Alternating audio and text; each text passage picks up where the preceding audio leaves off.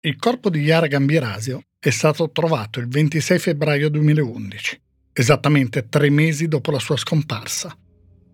Era in un campo incolto a Chignolo d'Isola, a pochi chilometri da Brembati di sopra. È da lì che le indagini ripartono, con elementi concreti.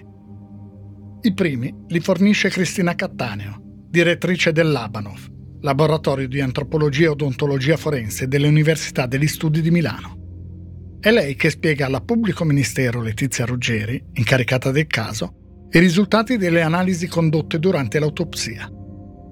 Iara Gambirasio, dice Cattaneo, morì il giorno della scomparsa e morì nel campo dove venne poi ritrovata.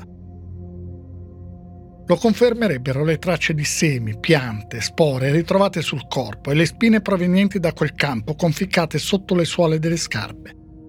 È il segno, dice Cattaneo, che Yara Gambirasio ha camminato o corso in quel campo. Il suo telefono cellulare era nella tasca del giubbotto, con la batteria staccata. Non c'è stata violenza sessuale. Il corpo ha una serie di ferite, tre alla testa, provocate probabilmente da un corpo contundente. Altre otto ferite sono dovute a un'arma da taglio. Hanno provocato sanguinamento e indebolimento. Le ferite, di cui una sotto la gola, sono state fatte con un coltello o con un taglierino. Non ci sono ferite sulle mani e sulle braccia, cioè le tipiche ferite da difesa, quindi la ragazza è stata colpita quando era inerme. Una ferita sotto la mandibola è provocata da un'arma da punta e da taglio.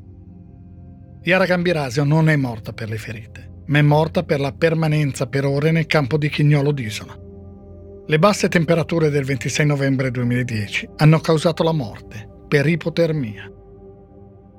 Nei polmoni sono state trovate quantità di ossido di calcio, elementi con cui viene realizzata la calce, superiori alla norma e comunque superiori a quelle presenti nei luoghi abitualmente frequentati dalla ragazza. Presenza di calce è segnalata anche sugli indumenti, mentre microsfere tipiche di lavorazioni nei cantieri sono state trovate sotto le scarpe. Per questo Cristina Cattaneo dice si dovrebbe cercare nel mondo dell'edilizia.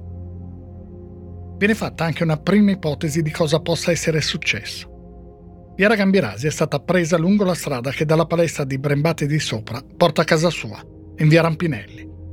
Non verrà mai chiarito, nemmeno nei processi, se la ragazza sia stata prelevata con la forza o sia stata convinta a salire su un'auto o su un furgone perché conosceva la persona alla guida. A quel punto vengono ipotizzate due possibilità. La prima è che l'assassino abbia tentato un approccio subito e abbia aggredito la ragazza dopo il suo rifiuto. L'altra possibilità è che l'assassino si sia diretto verso il cantiere di Mapello, dove puntarono i cani per le ricerche e che l'aggressione sia avvenuta lì. Dopo il rifiuto, spaventato dall'idea di essere denunciato, l'assassino avrebbe colpito Yara Gambirasio alla testa e poi sul corpo, e l'avrebbe abbandonata in un luogo che conosceva bene e che sapeva essere poco frequentato. Il campo di Chignolo d'Isola.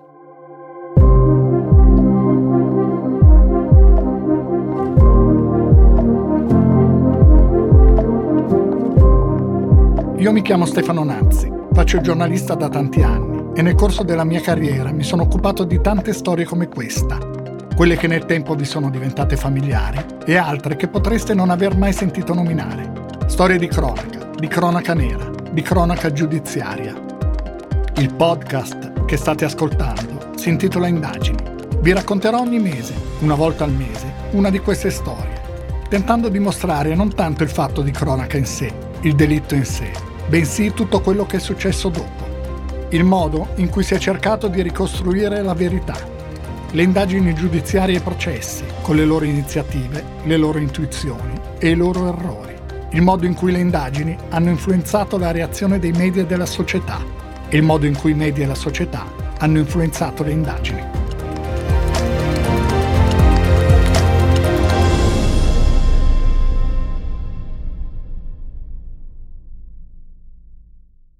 I risultati delle analisi condotte dal RIS di Parma, reparto investigazioni scientifiche dei carabinieri, danno indicazioni importanti.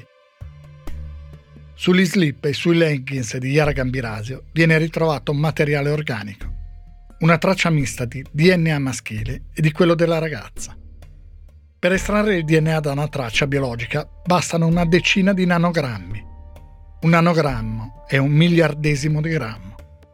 Il materiale viene fatto analizzare da quattro diversi istituti per essere sicuri che non ci possano essere errori.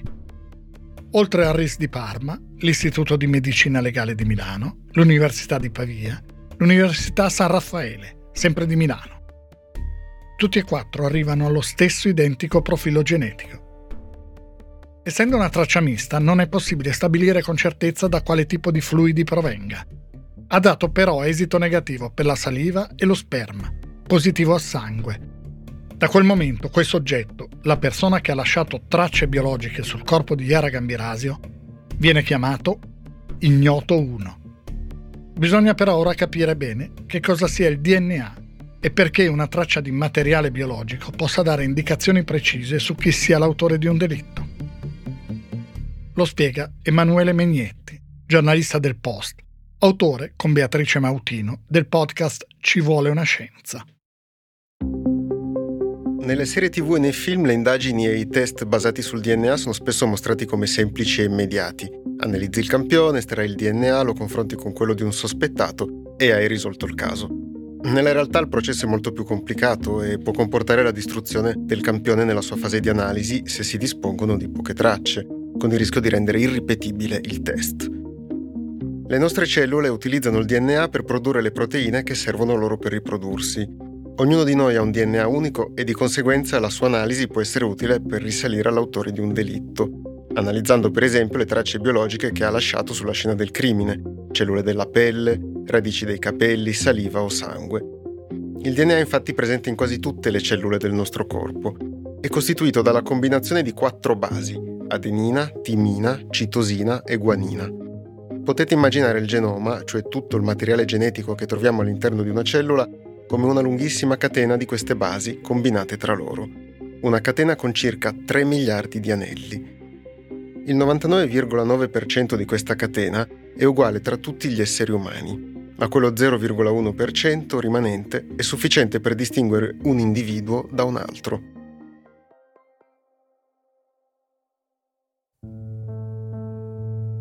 Non c'è un sospettato, a parte Ficri, che però di fatto non lo è nemmeno più. Quindi con quale profilo genetico va confrontato il DNA rinvenuto sugli abiti di Yara Gambirasia? Si inizia da chi lavora nelle ditte vicino al campo di Chignolo d'Isola, dai frequentatori della palestra di Brembatti di Sopra e dai tesserati alla discoteca Sabbie Mobili, vicino al luogo dove è stato trovato il corpo. Non è un lavoro da poco. I dipendenti delle ditte di Chignolo d'Isola sono 777 i tesserati della discoteca 32.000, 3.400 gli iscritti alla palestra. Le persone si sottopongono volontariamente ai test. Alla fine dell'indagine i prelievi effettuati saranno quasi 22.000. Il 21 ottobre 2011 succede qualcosa. Un frequentatore della discoteca che si è sottoposto al test ha un DNA con 6 o 7 marcatori uguali a quelli di Ignoto 1. Ancora Emanuele Megnetti. Possiamo considerare un marcatore come un pezzetto di DNA in una data posizione nella catena di cui parlavamo prima, che differisce da quello di altre persone. Con un marcatore si possono identificare le specifiche variazioni genetiche che possiede un individuo e che derivano da ciò che ha ereditato dai propri genitori, che a loro volta lo avevano ereditato dai loro, e così via per generazioni. Più marcatori sono in comune tra un campione prelevato dalla scena del crimine e il DNA di una persona sospettata, più ci sono possibilità che questa persona abbia qualcosa a che fare con quel campione di DNA. Potrebbe essere proprio il suo, oppure essere un parente. La persona individuata ha 30 anni. Si chiama Damiano Guerinoni. Non è lui ignoto uno, però c'è una parentela. In procura a Bergamo sono parecchio ottimisti. Ora non sarà difficile trovare ignoto uno all'interno di quella famiglia. Non è così però. Gli investigatori si troveranno di fronte a un muro.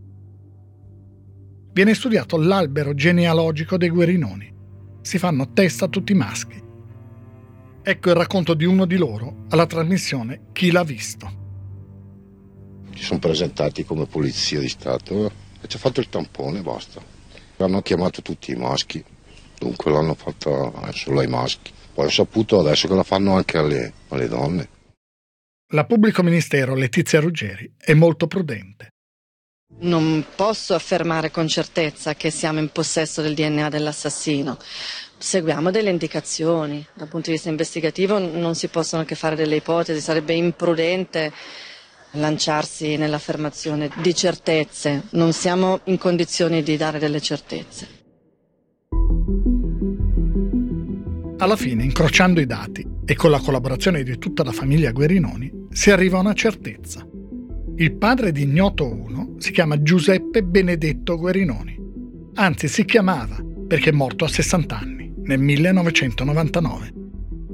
La moglie ha messo a disposizione degli inquirenti anche un documento con una marca da bollo che il marito, tanto tempo prima, aveva leccato. Il laboratorio della conferma. La totale coincidenza in linea paterna tra Giuseppe Guerinoni e Ignoto 1. Guerinoni era originario di Gorno, a 50 km circa da Brembate, e faceva l'autista di linea nella società di trasporti della zona. È stato sposato una sola volta e ha avuto tre figli, una ragazza e due ragazzi maschi. Il problema è che il DNA di nessuno dei due figli maschi corrisponde a quello di Ignoto 1. Quindi? Quindi da qualche parte, chissà dove, c'è un altro figlio, un figlio non riconosciuto, di cui la moglie di Giuseppe Guerinoni non ha mai saputo nulla. Vengono interrogati amici, vicini di casa, ex colleghi di lavoro. All'indagine scientifica si affianca un'indagine vecchia maniera, di quelle in cui gli investigatori vanno per bar, a parlare con la gente, a chiedere «Senta, ma che tipo era Guerinoni? Aveva magari una fidanzata segreta?» È una ricerca a tappeto, che dura molto e che sembra non portare da nessuna parte. Passano i mesi, ci sono anche forti polemiche, perché l'inchiesta sta impiegando uomini e mezzi, sta costando molto. Alla fine, qualcuno farà la stima di 2 milioni di euro. Ecco cosa ricorda il giornalista Isaia Invernizzi. C'era la sensazione che quell'enorme dispiegamento di forze non portasse a risultati davvero concreti, anzi più passava il tempo e più emergeva una certa frustrazione da parte della procura. E senza novità era gioco abbastanza facile per alcuni giornali e giornalisti andare all'attacco anche sui costi che erano davvero e davvero ingenti. Aveva spesso spendere così tanti soldi per carabinieri, polizia, magistrati periti, consulenti, mezzi e laboratori? Per come è andata direi proprio di sì. Intanto nei laboratori si continua a lavorare. Emiliano Giardina, consulente della Procura di Bergamo, scopre che nel DNA di Ignoto 1 c'è un allele particolare, molto raro. Lo si può trovare nelle popolazioni europee solo in un soggetto su mille. Emanuele Megnetti spiega che cos'è un allele. Semplificando molto, possiamo dire che un gene è una sezione di DNA responsabile di un particolare tratto di come siamo fatti colore degli occhi, grandezza delle mani o specifiche funzioni cellulari. In realtà sono necessari più geni per l'espressione di un tratto, ma per il nostro esempio non ci complicheremo troppo la vita. Un allele è una diversa forma dello stesso gene. Proviamo con un'analogia. Se il gene è il gelato, gli alleli sono il gusto del gelato, come cioccolato, pistacchio o nocciola. Gli alleli si ereditano e competono tra loro. Alcuni possono rimanere in minoranza in una certa popolazione, come nel caso legato a Yara Gambirasio. Gli inquirenti decidono di far sapere alla stampa che il padre di Ignoto 1 è Giuseppe Guerinoni e che si sta cercando un suo figlio, un figlio segreto. La famiglia Guerinoni è stata avvertita che sarebbe stata fatta questa mossa. Per loro non è facile, ma d'altra parte la procura spera che in questo modo qualcuno si faccia avanti. E qualcosa in effetti succede. Un amico di Guerinoni, Vincenzo Bigoni, fornisce alcune indicazioni. Dice, il Giuseppe mi aveva detto di aver avuto un figlio con una ragazza di San Lorenzo di Rovetta. Sarà stato il 1962 o il 1963. Vengono studiati uno per uno tutti gli archivi della Valseriana dal 1955 in poi, controllando tutte le nascite. Ancora niente. Un anno dopo, Vincenzo Bigoni dà qualche elemento diverso dice che non era il 1962 o il 1963, ma qualche anno dopo, probabilmente il 1965, e che la ragazza aveva allora 17 anni, 10 meno di Guerinoni. Guerinoni era del 1938, quindi la ragazza più o meno doveva essere del 1948. Vengono ripresi in mano tutti gli archivi delle nascite, compresi quelli degli istituti dei bambini abbandonati. Alla fine si resta con 532 nomi. Tra di loro c'è anche una signora che si chiama Esther Arzuffi, nata nel 1947, madre di tre figli, di cui due gemelli. I test sulle 532 donne, i cui nomi erano stati individuati in seguito alle rivelazioni di Vincenzo Bigoni, non danno nessun esito positivo. Il problema è che è stato fatto un errore clamoroso. Se ne accorgono, per fortuna, tempo dopo. Il DNA di quelle 532 donne non è stato confrontato con quello di Ignoto 1, ma con quello di Maura Panarese, la mamma di Yara Gambirasio. In laboratorio si sono confusi. È uno svarione dovuto allo stress, probabilmente, alla pressione. I test vengono rifatti e questa volta un risultato c'è. L'allele individuato dal professor Giardina è presente solo in due donne che sono state sottoposte ai prelievi. Sono due sorelle, Simona ed Esther Arzuffi, ci si concentra sulla seconda per via dell'età. È lei la madre di Ignoto 1. C'è la madre, c'è il padre. Manca lui. Manca Ignoto 1. Esther Arzuffi è sposata dal 1966 con Giovanni Bossetti e ha vissuto fino al 1969 nello stesso paese di Guerinoni, Ponte Selva di Parre. La coppia ha tre figli, una femmina e due maschi. Massimo Giuseppe, nato nel 1970, e Fabio, di 5 anni più piccolo. Il primo fa il muratore, il secondo vive a Brembate di sopra. Vengono messi sotto osservazione entrambi. Dai tabulati telefonici risulta che il telefono di Massimo, il fratello maggiore, il pomeriggio del 26 novembre 2010, era nella stessa zona in cui venne rapita Yara Gambirasio i carabinieri organizzano un finto posto di blocco. L'auto di Massimo Bossetti viene fermata. All'uomo viene chiesto di soffiare nel boccaglio dell'alcol test. Bossetti è assolutamente tranquillo. Sembra non sospettare nulla. Potrebbe essere perché è innocente, ma anche perché ha letto e sentito che gli inquirenti stanno cercando il figlio segreto di un certo Giuseppe Guerinoni. E lui non ha la minima idea di essere figlio di quell'uomo. Il risultato del test arriva il giorno dopo. 21 marcatori sono identici alla materia organica trovata sugli slip e sui leggings di Yara Gambirasio.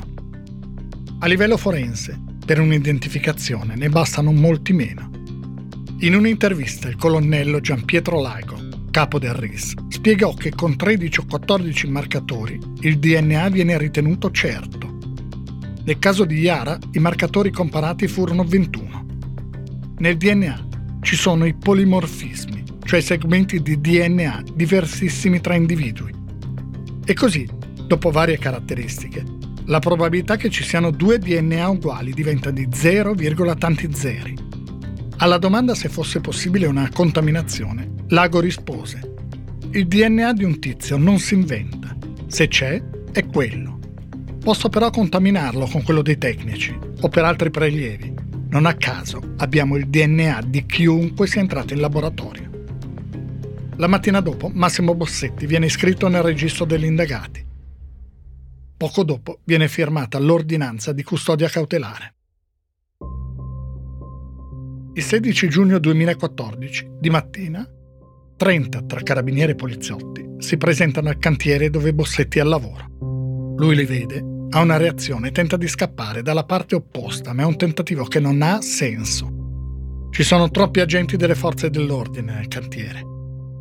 Viene ammanettato, chiede a un collega, ma che cosa sta succedendo? Come detto, la procura voleva avere qualche ora prima che la stampa fosse avvertita, ma il ministro dell'interno Alfano non si trattiene.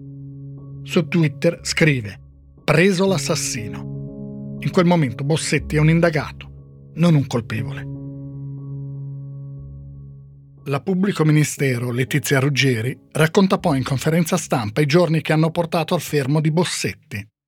Quindi ripeto, selezionando fra questi 532 DNA anche quelli che presentavano questo allele molto particolare, eh, si è riusciti a individuare due donne che lo possedevano, una delle due aveva solo questo, l'altra infine era la signora Arzuffi Ester. Da lì eh, chiaramente è bastata un'indagine anagrafica perché la signora, eh, come sapete, era sposata all'epoca del concepimento di questo figlio, era sposata lei ed era sposato il signor Giuseppe e quindi evidentemente ha ritenuto di inserire questi gemelli, perché poi erano due, nell'alveo della sua famiglia anagrafica e quindi il figlio l'ha chiamato con il nome del marito. Però eh, questo all'anagrafe risultava e quindi noi abbiamo preso col metodo che sapete che ne avete già parlato, il DNA a questo soggetto e quindi siamo arrivati alla fine all'individuazione. Chiaramente una volta individuata la madre il percorso è stato tutto in discesa. Lui era eh, legittimamente inserito in seno a questa famiglia e quindi abbiamo fatto nei primi giorni due giorni di accertamenti il più velocemente possibile per cercare elementi di riscontro al fatto che si potesse trattare della persona giusta e, e poi alla fine ci siamo indotti a chiedere un fermo sul presupposto, come tutti i provvedimenti di fermo, che se il soggetto fosse venuto a conoscenza che l'indagine pendeva a suo carico, eh, avrebbe potuto verosimilmente fuggire. Su questo presupposto è stato chiesto il fermo, poi ne è stata chiesta la convaida ed è stata chiesta la misura cautelare. Interrogato, Massimo Bossetti dice di non ricordare che cosa ha fatto il 26 novembre 2010 e che sì, Potrebbe essere passato da Brembate di sopra, forse per andare da fratello, forse per portare dei documenti alla sua commercialista. Soprattutto, dice di non avere idea di come il suo DNA sia finito sui vestiti di Yara Gambirasia. Bossetti si dichiara innocente e continuerà a farlo durante le indagini, i processi e anche dopo. In un nuovo interrogatorio prova a spiegare la presenza del DNA. Dice che in cantiere spesso ci si ferisce che ci si fanno tagli, anche piccoli, si tampona il sangue con quello che si ha a disposizione, poi si butta tutto via. Ecco, secondo Bossetti, qualcuno potrebbe aver raccolto il suo sangue e averlo usato per incastrarlo. Fa anche il nome di un muratore che lavora con lui, colui che l'avrebbe incastrato. Le indagini si concentrano sulla vita di Massimo Bossetti, ma anche su quella di sua moglie, Marita Comi. Come spesso accade, i giornali riportano vicende che con le indagini non c'entrano nulla raccontano del rapporto tra marito e moglie, di presunti amanti. Poi saltano fuori ricerche di video pornografici sul computer di casa Bossetti. Intanto la procura raccoglie altri elementi. Sui vestiti della ragazza, soprattutto sul giubbotto, sono stati trovati 29 fili gialli, grigi, blu e celesti. Corrispondono, sia per materiale sia per la proporzione della distribuzione dei colori, ai sedili del furgone Iveco di Bossetti dice la PM Ruggeri. Le sono rimasti appiccicati sui vestiti perché su quel mezzo Yara Gambirasi è salita. Danno invece esito negativo la comparazione tra altri fili trovati sulla ragazza e il copridivano rosso di casa Bossetti, così come le formazioni pilifere senza bulbo trovate sempre sul corpo della ragazza e i peli del cane di Bossetti. C'è poi un altro punto evidenziato dall'accusa, che però si rivelerà anche un altro notevole scivolone. Incrociando i dati di tutte le telecamere della zona, gli investigatori si dicono certi che il furgone Iveco di Massimo Bossetti sia stato ripreso più volte dai video tra le 18.05.40 secondi e le 18.47.19 secondi. Per illustrare questa convinzione, i carabinieri hanno anche montato un filmato in cui appare il furgone di Bossetti che gira nella zona attorno alla palestra. Quel video finisce in internet ne parlano i giornali, lo mostrano le televisioni. Il problema è che è solo, appunto, un montaggio. A processo l'avvocato di Bossetti, Claudio Salvagni, chiede al colonnello Lago l'origine di quel video. È stato fatto, dice Lago, per esigenze di comunicazione. È stato dato alla stampa. Lago spiega che solo in un fotogramma c'è la certezza che il furgone Iveco che si vede passare sia quello di Bossetti. Il problema è che i giornalisti questo non lo sapevano e non lo sapeva nessuno. Per settimane è stato mostrato un video in cui si dava per scontato che quello ripreso fosse sempre il furgone di Bossetti. Non era così. È un pasticcio. Quel video comunque non è nella relazione che la pubblico ministero ha consegnato e quindi in realtà, ai fini processuali, non conta nulla. Lo dirà infatti la presidente della giuria, Antonella Bertoia. Se non è nel fascicolo del RIS, non ci interessa. Gli elementi che l'accusa ha per sostenere la sua tesi sono quindi diversi. Però la verità è che l'impianto accusatorio si regge prevalentemente sul DNA, e cioè su una domanda semplice. Come ha fatto il DNA di Massimo Bossetti a finire sugli slip e sui leggings che Yara Gambirasi indossava quando venne uccisa? La risposta appare logica, perché lui era lì. Sì, però c'è anche altro da considerare, e riguarda proprio il DNA. Lo spiegherà la difesa durante il processo, ma anche dopo. Dice Gianluca Neri, documentarista e autore televisivo che ha seguito tutte le fasi del processo. Nel senso che tutti gli esami irripetibili sono stati fatti nel momento in cui l'indagato era Ficri, ma Ficri era già sostanzialmente stato lasciato andare perché si, si era capito che non c'entrava niente. Quindi eh, gli esami sono stati fatti in mancanza di un avvocato della controparte, di una qualsiasi terza parte. Non c'è stato un, e forse peraltro è anche un buco legislativo, in mancanza di un imputato eh, si fanno degli esami irripetibili. Quindi alcuni test sono stati fatti senza la presenza di un avvocato.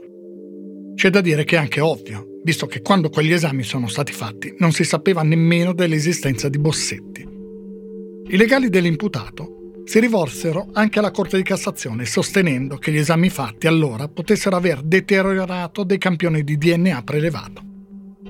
La Cassazione rispose che laddove al momento dell'accertamento tecnico irripetibile si procede contro ignoti o contro un soggetto diverso da quello successivamente indagato, come nell'ipotesi che si sta considerando, nessuna garanzia difensiva deve essere rispettata, non essendo stato identificato l'indagato eventualmente beneficiario delle garanzie previste dall'articolo 360 del codice di procedura penale. Il test su quel DNA viene ripetuto con sette kit d'analisi diversi, tutti quelli presenti sul mercato, e diedero sempre lo stesso risultato. Dice la giornalista Alessandra Gavazzi. Perché queste analisi ricordiamo che vengono fatte prima dell'individuazione di Bossetti, cioè quando Bossetti viene individuato si fanno tutte le analisi per comparare il profilo di Ignoto 1 al profilo di Bossetti, ma ovviamente nel momento in cui poi il, il procedimento contro Bossetti inizia, tutte quelle analisi avevano già terminato di fatto il materiale biologico per dare una risultanza che, ricordiamolo, è una risultanza che il eh, capo dei RIS, Gian Pietro Lago, quantifica con una probabilità di errore di una su 20 miliardi. Quindi, di fatto, avendo utilizzato tutti e sette kit disponibili sul mercato per l'analisi delle tracce biologiche e avendo avuto da tutti i kit questa probabilità di errore, di fatto la possibilità che quel DNA non sia di Bossetti non esiste. È una possibilità così bassa che non esiste. Tuttavia il test non è stato ripetuto dalla difesa e questo rimarrà sempre un vulnus al quale chi crede che Bossetti non è colpevole si potrà sempre attaccare. C'è anche un altro dato, e cioè il DNA mitocondriale ritrovato è quasi interamente appartenente alla vittima. C'è poi una porzione in quantità minima che non corrisponde né a quello della vittima né a quello di Bossetti. La risposta del RIS e della Procura a questa anomalia è molto tecnica e allo stesso tempo sicura. È la fusione del materiale genetico dei gameti dei genitori biologici che dà vita alla doppia elica del DNA nucleare, mentre quello mitocondriale viene trasmesso solo per via materna e non è identificativo di una sola persona, ma può ricorrere con frequenza all'interno della popolazione senza che questa sia imparentata, se non per antenati comuni molto distanti nel tempo. Per questo in fase di identificazione si utilizza esclusivamente il DNA nucleare, mentre il mitocondriale si ignora del tutto, a meno che sia l'unico elemento a disposizione, visto che può resistere anche a distanza di molto tempo. Ma, come si è visto, non è questo il caso. In pratica, il fatto che il DNA mitocondriale non ci sia non ha, secondo l'accusa, ma anche secondo i precedenti, nessuna rilevanza probatoria e non inficia l'identificazione che avviene mediante il DNA nucleare. Ecco come lo spiega Emanuele Megnetti. I mitocondri sono importanti organelli cellulari fondamentali per produrre l'energia che serve alle cellule per funzionare. Salvo rare eccezioni, tutto il DNA contenuto nei mitocondri proviene dalla madre. Questo perché al momento in cui veniamo concepiti solo la cellula uovo, prodotta dalla madre, è una cellula completa dotata anche di mitocondri, mentre gli spermatozoi prodotti dal padre sono sostanzialmente piccole capsule contenenti al loro interno il materiale genetico e poco altro, comprese piccole quantità di mitocondri. Il DNA mitocondriale è completamente separato dal DNA nucleare, che come suggerisce il nome si trova nel nucleo della cellula e deriva dalla fusione tra il DNA della madre con quello del padre e determina le funzioni delle cellule. A differenza del DNA nucleare, quello mitocondriale non è specifico di un singolo individuo, ma può essere ricorrente in determinate popolazioni. È utile per ricostruire almeno parzialmente discendenze molto remote e per questo viene usato negli studi sull'evoluzione umana, mentre offre meno elementi per l'analisi di laboratorio di polizia scientifica. Disse il professor Giardina, consulente della Procura. Non è possibile utilizzare il DNA mitocondriale per identificare le persone. Al contrario, durante il processo, Marzio Capra, genetista consulente della difesa, disse invece il DNA nucleare è la targa di un'auto, quello mitocondriale è la carrozzeria. Se queste non corrispondono nella fotografia dell'autoveloz, si fa ricorso. Il processo contro Massimo Bossetti inizia il 3 luglio 2015. Come avviene sempre, regolarmente, ci sono i colpevolisti e gli innocentisti. Fuori dal tribunale c'è una grande folla e gli innocentisti si fanno sentire. Ecco alcuni di loro intervistati da fanpage. Voi da dove arrivate? Milano. Bergamo. Da Bergamo. Come mai siete qui? Perché io sono convinta che Bossetti sia innocente. Abbiamo okay. costituito un gruppo su Facebook, ci siamo conosciuti e stiamo lavorando insieme, stiamo sostenendo la famiglia. È un gruppo che crede nella sua innocenza. Ci sono prove della sua colpevolezza, non esiste niente, compreso il DNA che non ha senso. Perché secondo voi questo accanimento verso Bossetti? Eh, chi lo sa? Io non posso rispondere su quelle che sono le convinzioni e le opinioni altrui, posso rispondere delle mie, io sinceramente non lo so. Lei ha parlato del DNA, io potrei parlare delle celle telefoniche del furgone che sarebbero a supporto di questo DNA. Il furgone assolutamente non è suo e su quello ci metto la mano sul fuoco perché non è il suo e le celle telefoniche lo portano veramente, lo collocano da un'altra parte. Se oggi dovesse essere condannato Bossetti voi cosa, cosa farete? Lo sosterremo per l'appello e in appello sicuramente esce, è così. Viene ripercorso tutto il pomeriggio del 26 novembre 2010. Ascoltati familiari, insegnanti, istruttrici di ginnastica di Iara Gambirasio. L'accusa sostiene che Bossetti non ha un alibi per quel pomeriggio, che il suo telefono ha agganciato la cella che comprende anche il paese di Brembate di Sopra. L'8 ottobre depone Cristina Cattaneo, a capo dell'Abanov di Milano. Spiega tutti gli elementi che l'hanno portata a convincersi che Yara Gambirasio sia stata uccisa nel campo di Chignolo d'Isola. Dice, Yara stringeva in pugno dell'erba ancora radicata a terra. La consulente della difesa, Dalila Ranalletta, contesta tutte le conclusioni della Cattanea. Dice che Yara Gambirasio non è morta né quella sera né in quel campo Ranalletta sostiene che la parziale mummificazione del corpo indicherebbe che sia stato a lungo in un luogo confinato e chiuso. Dice che la decomposizione è avvenuta in maniera così anomala che non è possibile fare una datazione. Quando venne ritrovato il corpo di Yara Gambirasio, il documentarista Gianluca Neri acquisì la fotografia scattata da un satellite che, nel periodo precedente al ritrovamento, era passato sul campo di Chignolo d'Isola. Su quella fotografia ci furono molte discussioni. Sembra, dalle immagini, che il corpo di Yara non ci sia, ma è lo stesso Neri a spiegare che non è possibile identificare con certezza che cosa si veda. Quella fotografia quindi non venne ammessa al processo. un WorldView 2, se non mi sbaglio, il satellite, passò a gennaio, proprio là sopra, e scattò delle immagini con una risoluzione al suolo di 30 centimetri, che sembra tantissimo, in realtà non è un satellite militare che possono arrivare addirittura a vedere, dicono, le targhe delle macchine, le facce delle persone. 30 cm al suolo vuol dire che ogni pixel eh, vale 30 cm. Essendo Yara non altissima, diciamo che Yara doveva misurare 3-4 pixel all'interno di quel campo, anche se ci sono delle variabili dovute all'inclinazione, ma sono tutti tecnicismi.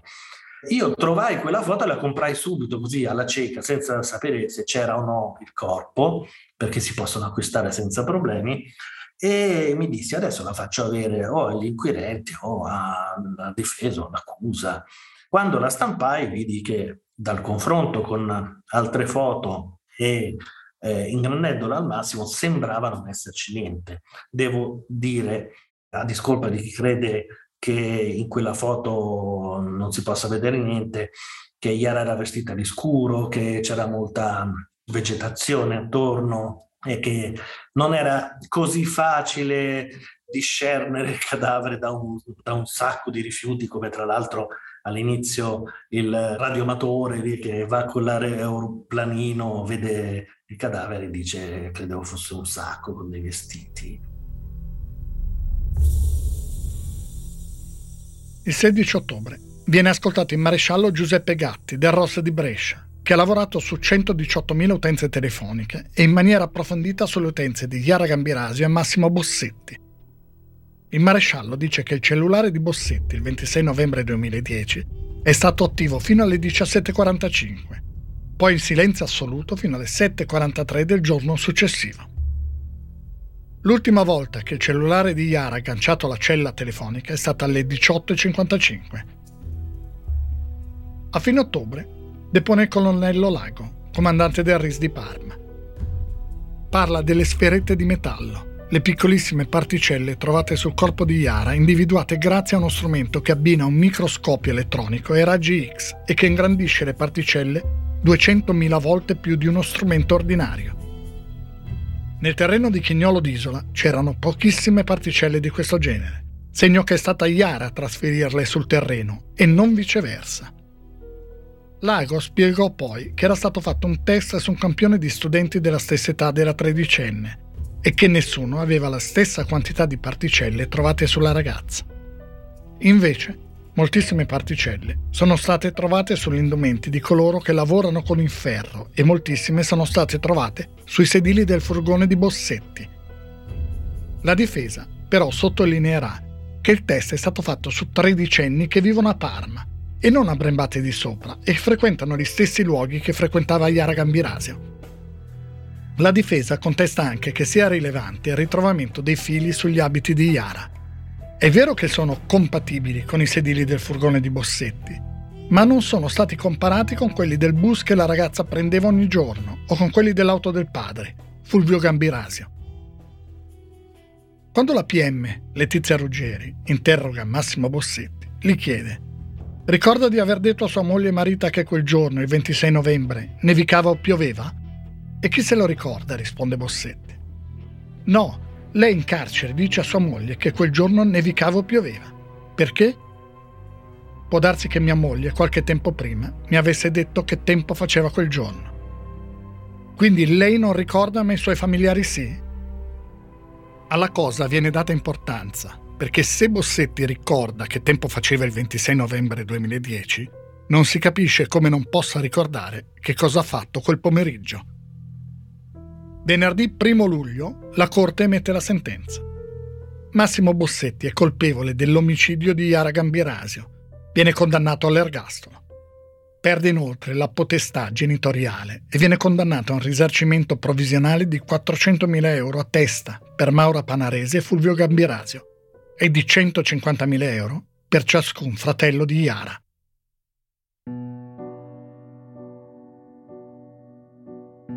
Le motivazioni della sentenza vengono depositate 90 giorni dopo.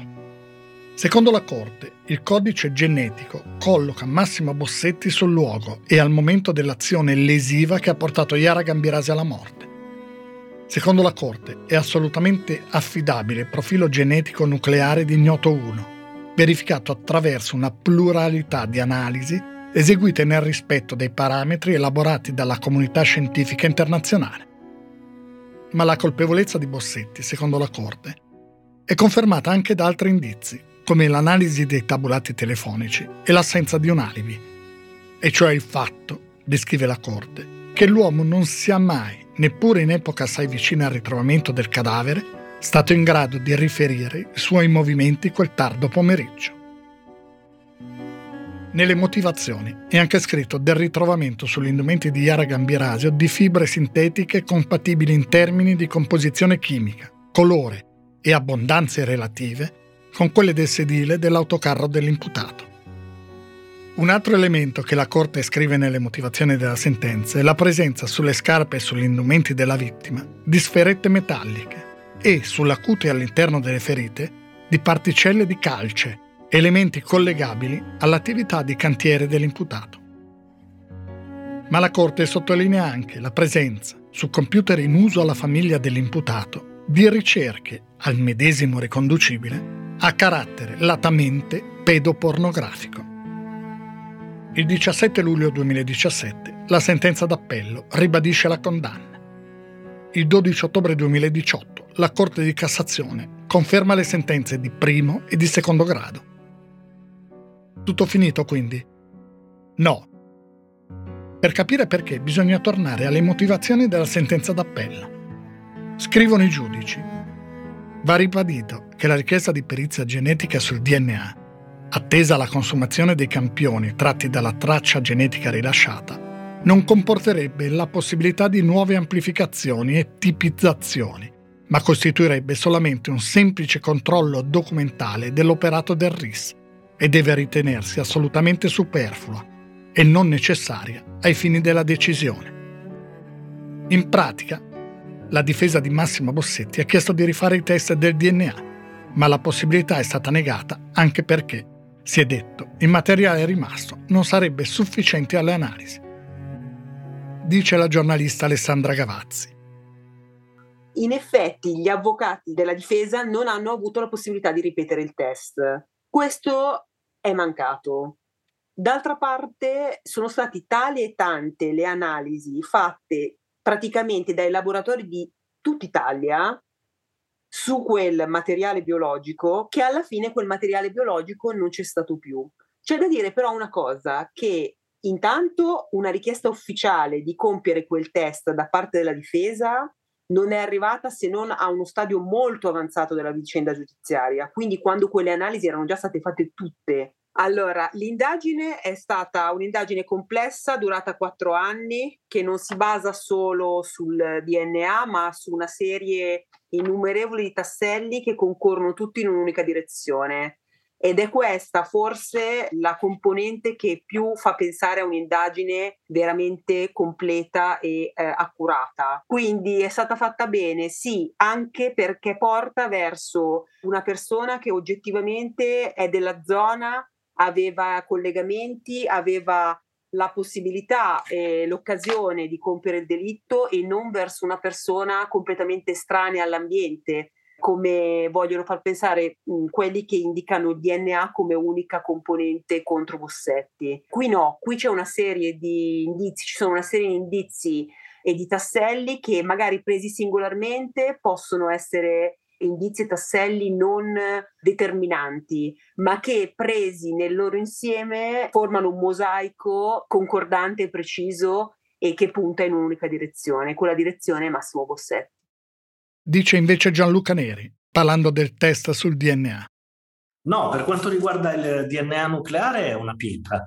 Quello è il DNA di ignoto 1 e quel DNA di ignoto 1 corrisponde a quello di Bossetti se vogliamo andare a cercare il pelo nell'uovo, eh, già visto che l'uovo è una cellula peraltro composta da nucleare mitocondriale, il problema è che eh, non può esistere un uovo in cui il rosso è mio, cioè il nucleare è mio, e il bianco è di boh, qualcun altro. È una cellula, un tipo di cellula che non esiste in natura. Quindi è una eh, traccia che è stata in qualche modo modificata dalla contaminazione con un'altra, la traccia di qualcun altro e questo secondo me era abbastanza, o perlomeno forse in America sarebbe stato abbastanza per chiedere un nuovo esame, non un nuovo processo, è un semplice nuovo esame del, ehm, di quel DNA. Non era molto difficile ottenerlo secondo me. Devo anche dire che come indagine all'inizio, nel momento in cui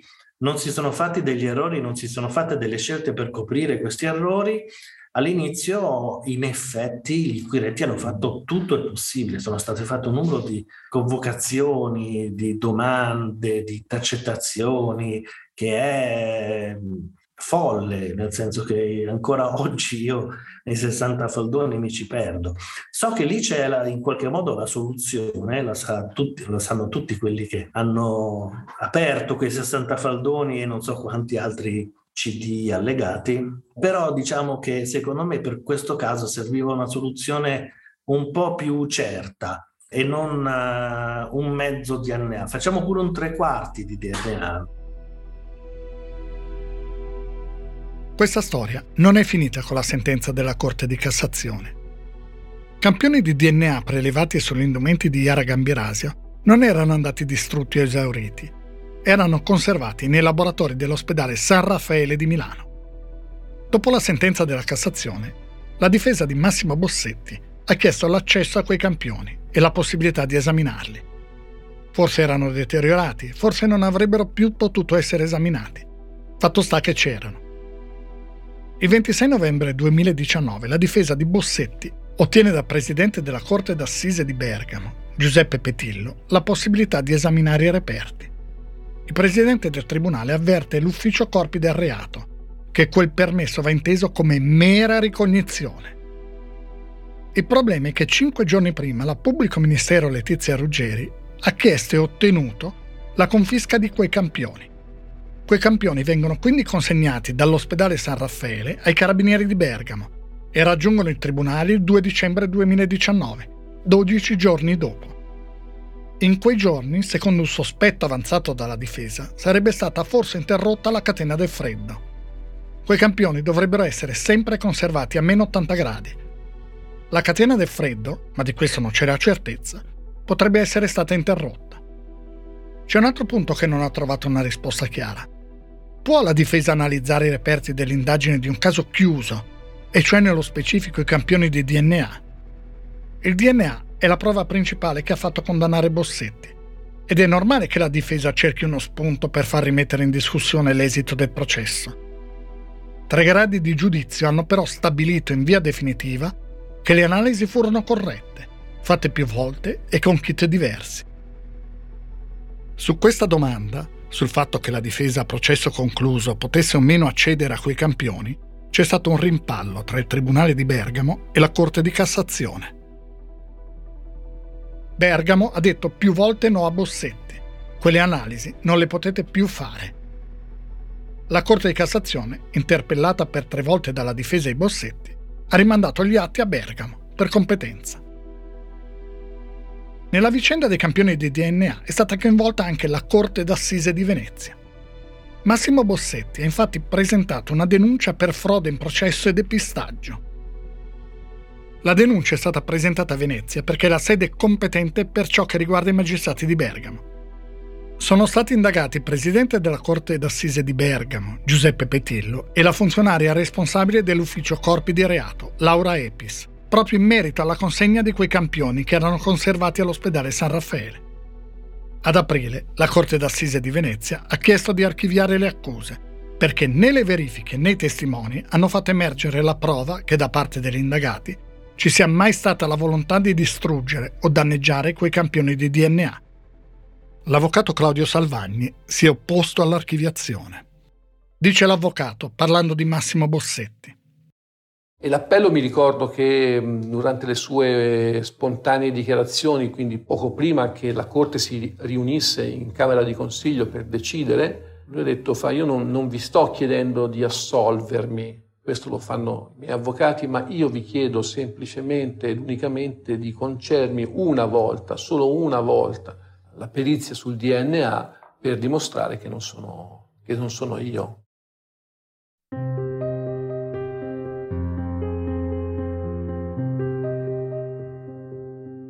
È vero che in questa storia ci sono altri elementi.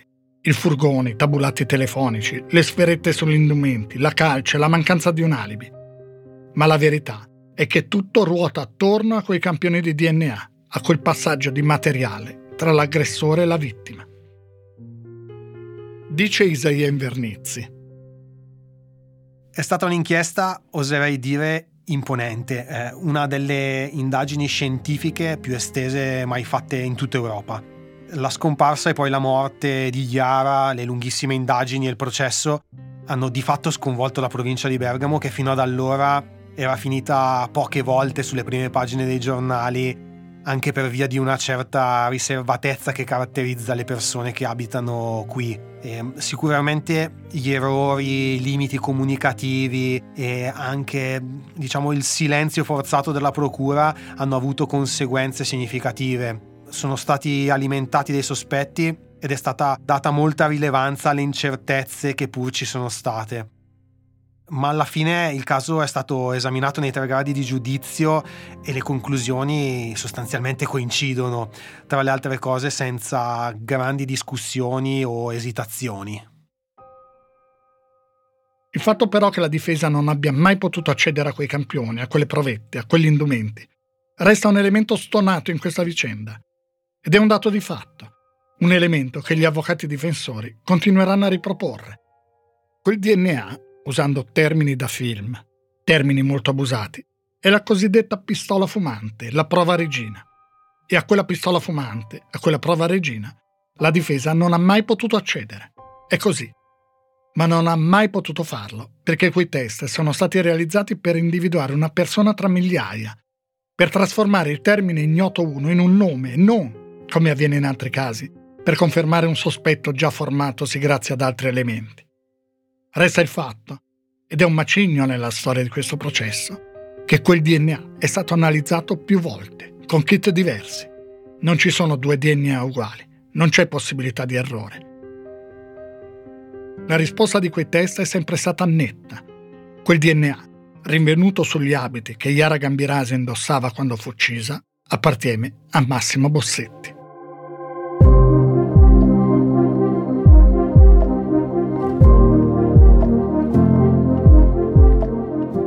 Avete ascoltato la nuova storia di indagini sull'omicidio di Yara Gambirasio a Brembati di Sopra il 26 novembre 2010. Trovate la prima parte e tutte le altre storie sull'app del Post e su tutte le principali piattaforme di podcast. Questo podcast ha a che fare con il giornalismo in due modi.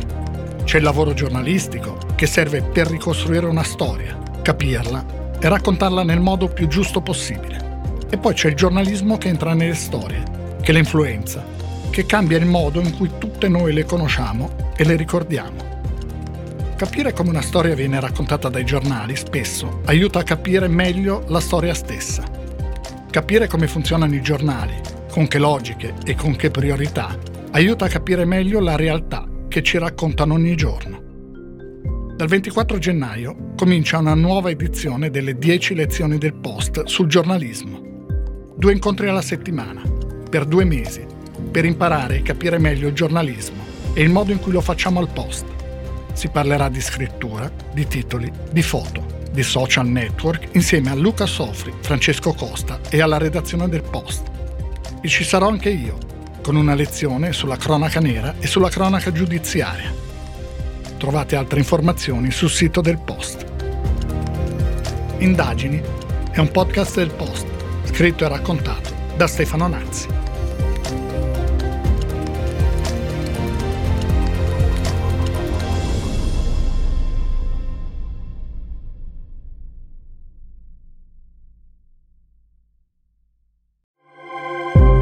Prima di salutarvi vorrei raccontarvi che sono aperte le iscrizioni alle 10 lezioni sui podcast. 10 incontri online per chi vuole capire meglio come funzionano i podcast dall'idea alla pubblicazione. Ci sarò anche io per spiegare come si fa un podcast come indagini e ci saranno altri autori e producer del post e alcuni ospiti. Ci si può iscrivere fino al 27 maggio Le lezioni cominceranno il giorno dopo. Trovi altre informazioni sul post o scrivendo a scuola chiocciolailpost.it.